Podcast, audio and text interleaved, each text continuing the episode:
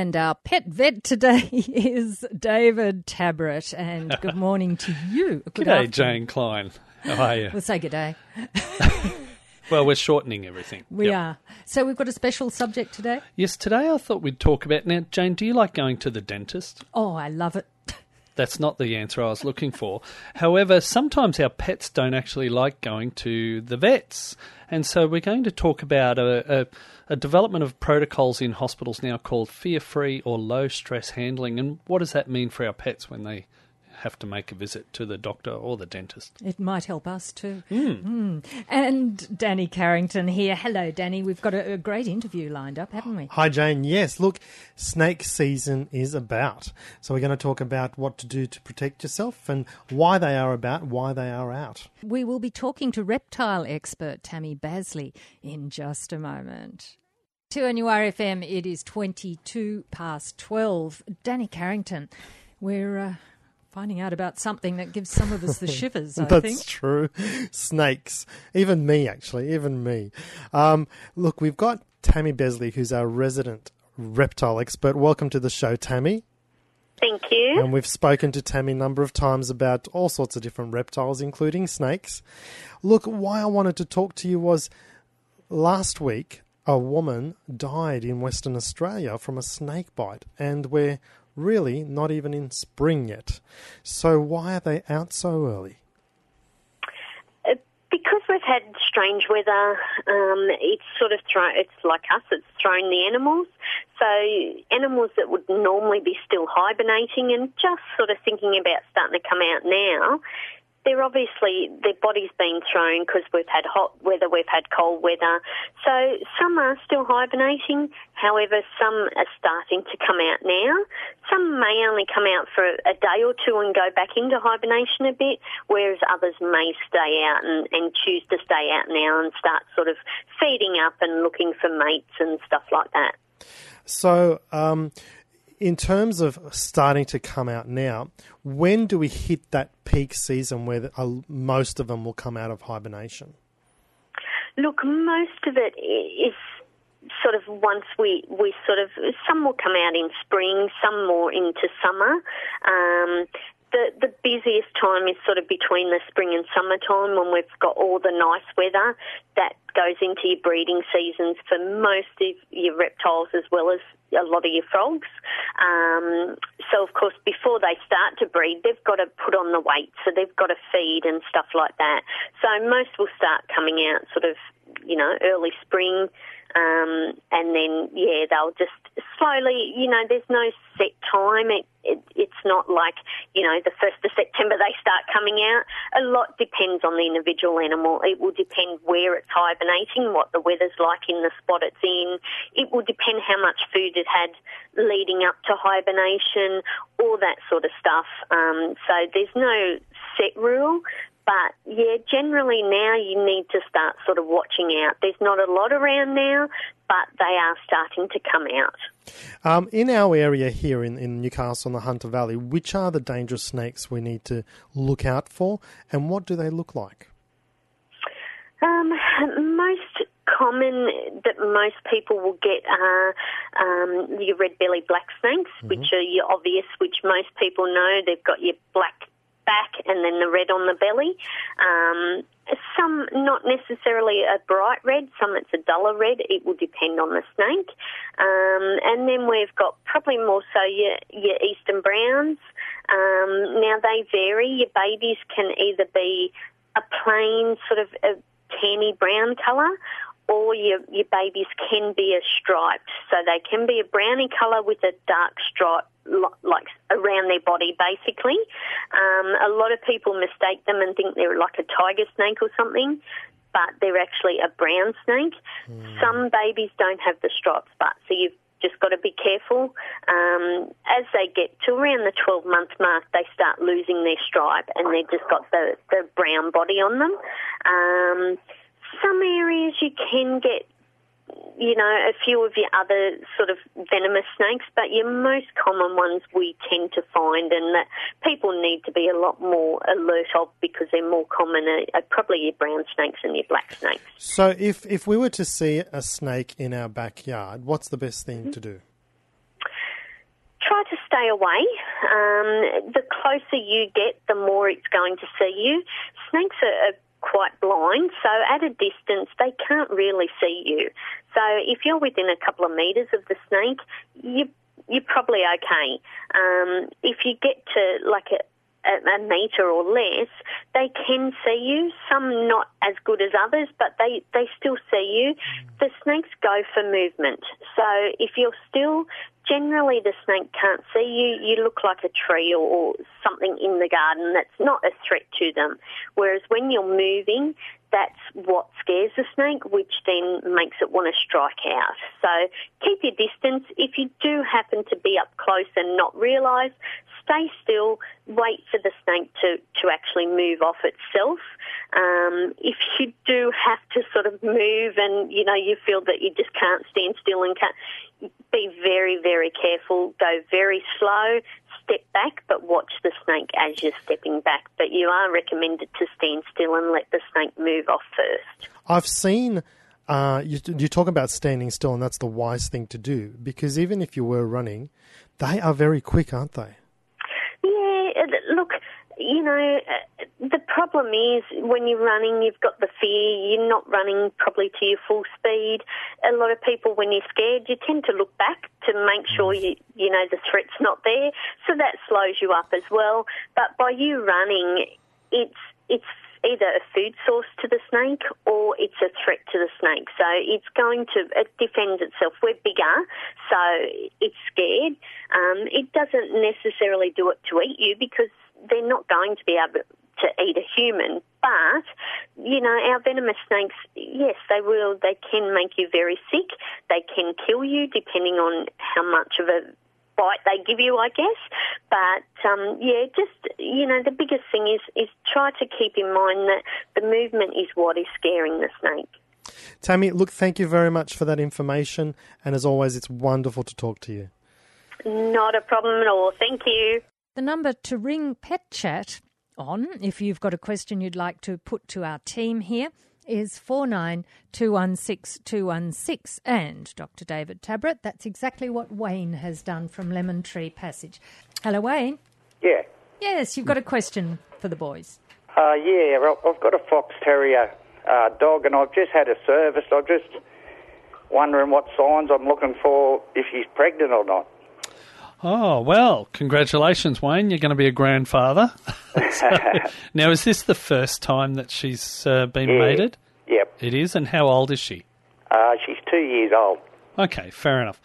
Um, so basically, there's a number of things that you can do to determine pregnancy. Most people sort of just wait because really the overall course of the, you know, the um, uh, gestation, the, the pregnancy, and so on, you know, isn't that long. So, in some regards, I think, uh, you know, we often use palpation. So, it's a worthwhile thing is to go to your vets in probably th- three weeks. Yep. And they'll be able to have a palpation, a feel through the skin of the abdomen, and very often skilled veterinarians will be able to give you some determination.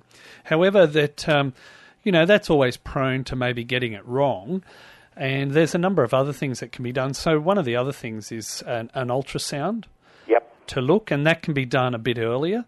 Um, so in that regard, sometimes people are looking, for instance, say they might want to count the number of puppies, check the health, um, you know, yeah. the, and, and just make sure things are developing okay.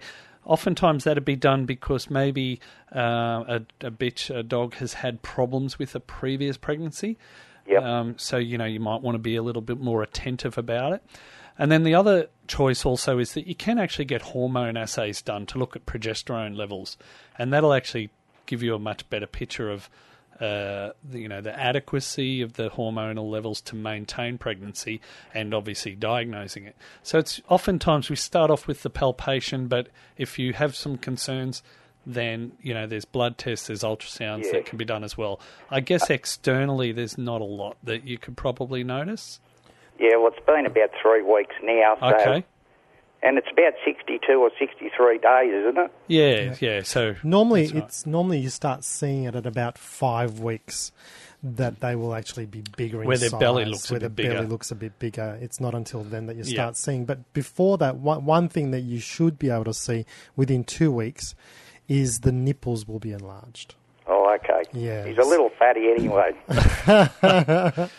So, So, if you keep yeah. an eye on and remember what they looked like- like before to what they look like now, that's just Yep. one little thing. It's been three weeks now, so it's probably a good idea also is to make sure you do have a visit to your vet, not just Yeah. to diagnose, but also you need to talk about diet. Um, you need to talk about uh, you know vaccination, worming, and what happens around the birth of the puppies. You know, if things get into trouble, what are you looking out for? So you need all that information up front, uh, so that you go into this ready for you know almost any eventuality. I'll definitely take her up to the vets. I was just wondering whether there's any early signs.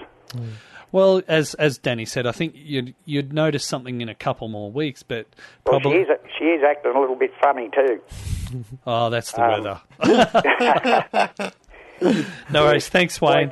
Okay. Good on you. Bye, Wayne. Thanks for your call, Wayne. Four nine two one six two one six. If you've got a question you'd like to put to the team here, and uh, in the meantime, David Tabrett, um, what about your special topic? Let's think Oh, about Jane, yes. fearless going to the dentist or the vet, Well, depending on whether Fear- it's us or fearless is is one word, um, but but I guess that implies that we're going into an environment where fear is uh, an expected reaction. What we really want to talk about is an environment where fear is not part of the reaction, and so.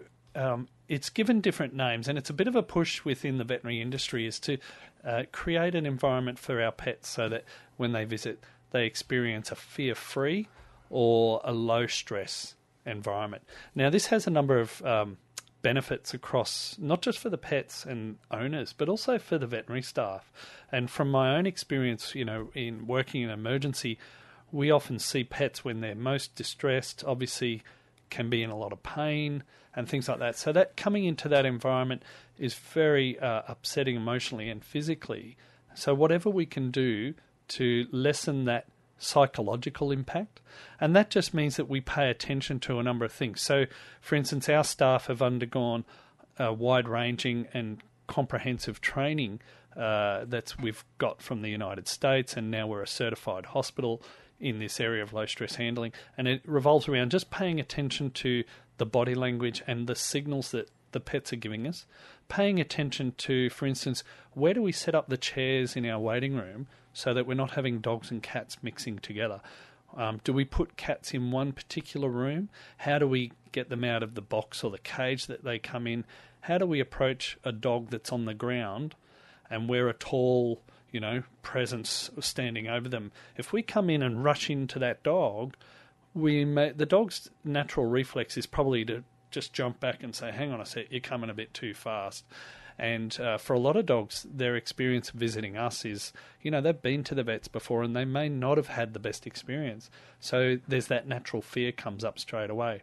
We've looked at things like, uh, you know, different ways of, say, wrapping up um, cats, for instance, with towels in a way that allows us to examine them properly so that they're calm and so that the staff are protected. Uh, because one of the biggest injuries in uh, veterinary hospitals is animal bites. And um, from our own experience, we've seen the incidence of bite wounds to staff uh, decrease dramatically. So it's a better experience for the pet. The owners actually see this happening and, and say, gee, you, you guys are handling these, you know, my pet really well, because normally they're terrified. And uh, obviously for our staff, it's a much better experience. And if if we take away or even look at what is the experience of, we, we're saying about the psychological experience, but stress and fear generates cortisol, adrenaline, all of these reactions inside your body. You know, we hear of the flight or fight response, but actually that can be harmful if we've got a sick patient. So it's not just about oh I don't I don't want to get bitten, which is obviously true, but it's also about what's going to be best for the pet, and uh, it's a it's quite a interesting area which might seem as well wouldn't you do that anyway but at the same time we've we've probably paid attention to the medicine part and to delivering you know good clinical care uh, and just expecting or anticipating that well owners will train the pet before they come here and I think we we need to recognize that in in itself, this can be a stressful visit, regardless of why they've come in. So, I think that's where we we're looking at. In in medicine, in human medicine and dentists, they talk about this thing called white coat fever, where you go in and if the doctor's wearing a white coat, you know, with kids, you go in now, and I, I've taken my son to a dentist, and you know, there's colourful murals on the wall, there's a television on the ceiling, so that as you sit back, you can be watching, and they put headphones on so you can be watching something up there rather than concentrating on the sound of, say, the drill or whatever it is. Sounds like I'm picking on dentists, doesn't it? so, but but, uh, but they've probably- recognised it, haven't they? Yes, it's probably an appropriate comparison, actually. Oh, absolutely. Yeah, and and I think it's a, a good comparison if we look at kids' experience because, you know, uh, kids don't often they're not able to voice how they're feeling at the time. Maybe they can't find the words. Um, so a visit to the doctor or the dentist can be a little bit frightening in that regard. It's a little bit invasive, obviously. Same sort of thing with pets. So uh, the fear-free or the low-stress handling has huge benefits for uh, pets and, and how they interact with veterinary hospitals. And uh, we'll see a lot more of this. And I um, went to a conference in July where they had a speaker come over from the United States and he spent a whole day talking about you know this push to develop the programs in uh, animal hospitals. So I'm really keen to see what people's experiences are when they visit the vet. You know, is their pet does their pet love it, or are they uh, you know a bit more standoffish, would rather be elsewhere? So yeah, Yes, okay. And just how they're treated can make a really big difference to how they respond and how they get better too, I suppose. for for next time as well. Yes, hmm. yes, indeed. This is Pet Chat for our sponsor, the Pet Shop Boys, on 2NURFM. We'll be very happy to take your calls on 49216216 and we'll have our Pet of the Week in just a moment. It's 20 to 1. This is Pet Chat and we're, it's time to look at our Pet of the Week. Danny Carrington, who have we got? You'll notice I say who. We've got the lovely Sally. Oh, She's 12 months old and she's a staghound cross. Now, staghound, okay? Staghounds are an energetic breed. They're a hunting hunting type of breed of dogs. So Big, Australian presumably. staghound, fairly big in size, exactly, and want to run, but they're also very loving, and that's what Sally is. Should be very suitable in a home where she's not left alone and isolated, but rather with another dog and also with a family. She's great around children, excellent with kids, loves to cuddle and play with them, and she's very gentle with them as well. She she loves that interaction with other people and the family, and she plays happily with other dogs. Now, we are looking for a home for Sally, so if someone would like to take her, we want to hear from you, and you can contact Anita on 0400 107 603. Um, there is also pictures of Sally uh, at www.dogrescuenewcastle.com.au and also on, on the Pet Chat community page here at 2NRFM as well. That's 2NURFM.com. This is Pet Chat, and we do it for our sponsor, the Pet Shop Boys. Uh, David Tabrett, Dr. David Tabrett, you're talking about uh, keeping your pets free of fear and how your vet can help, but can we actually help our pets?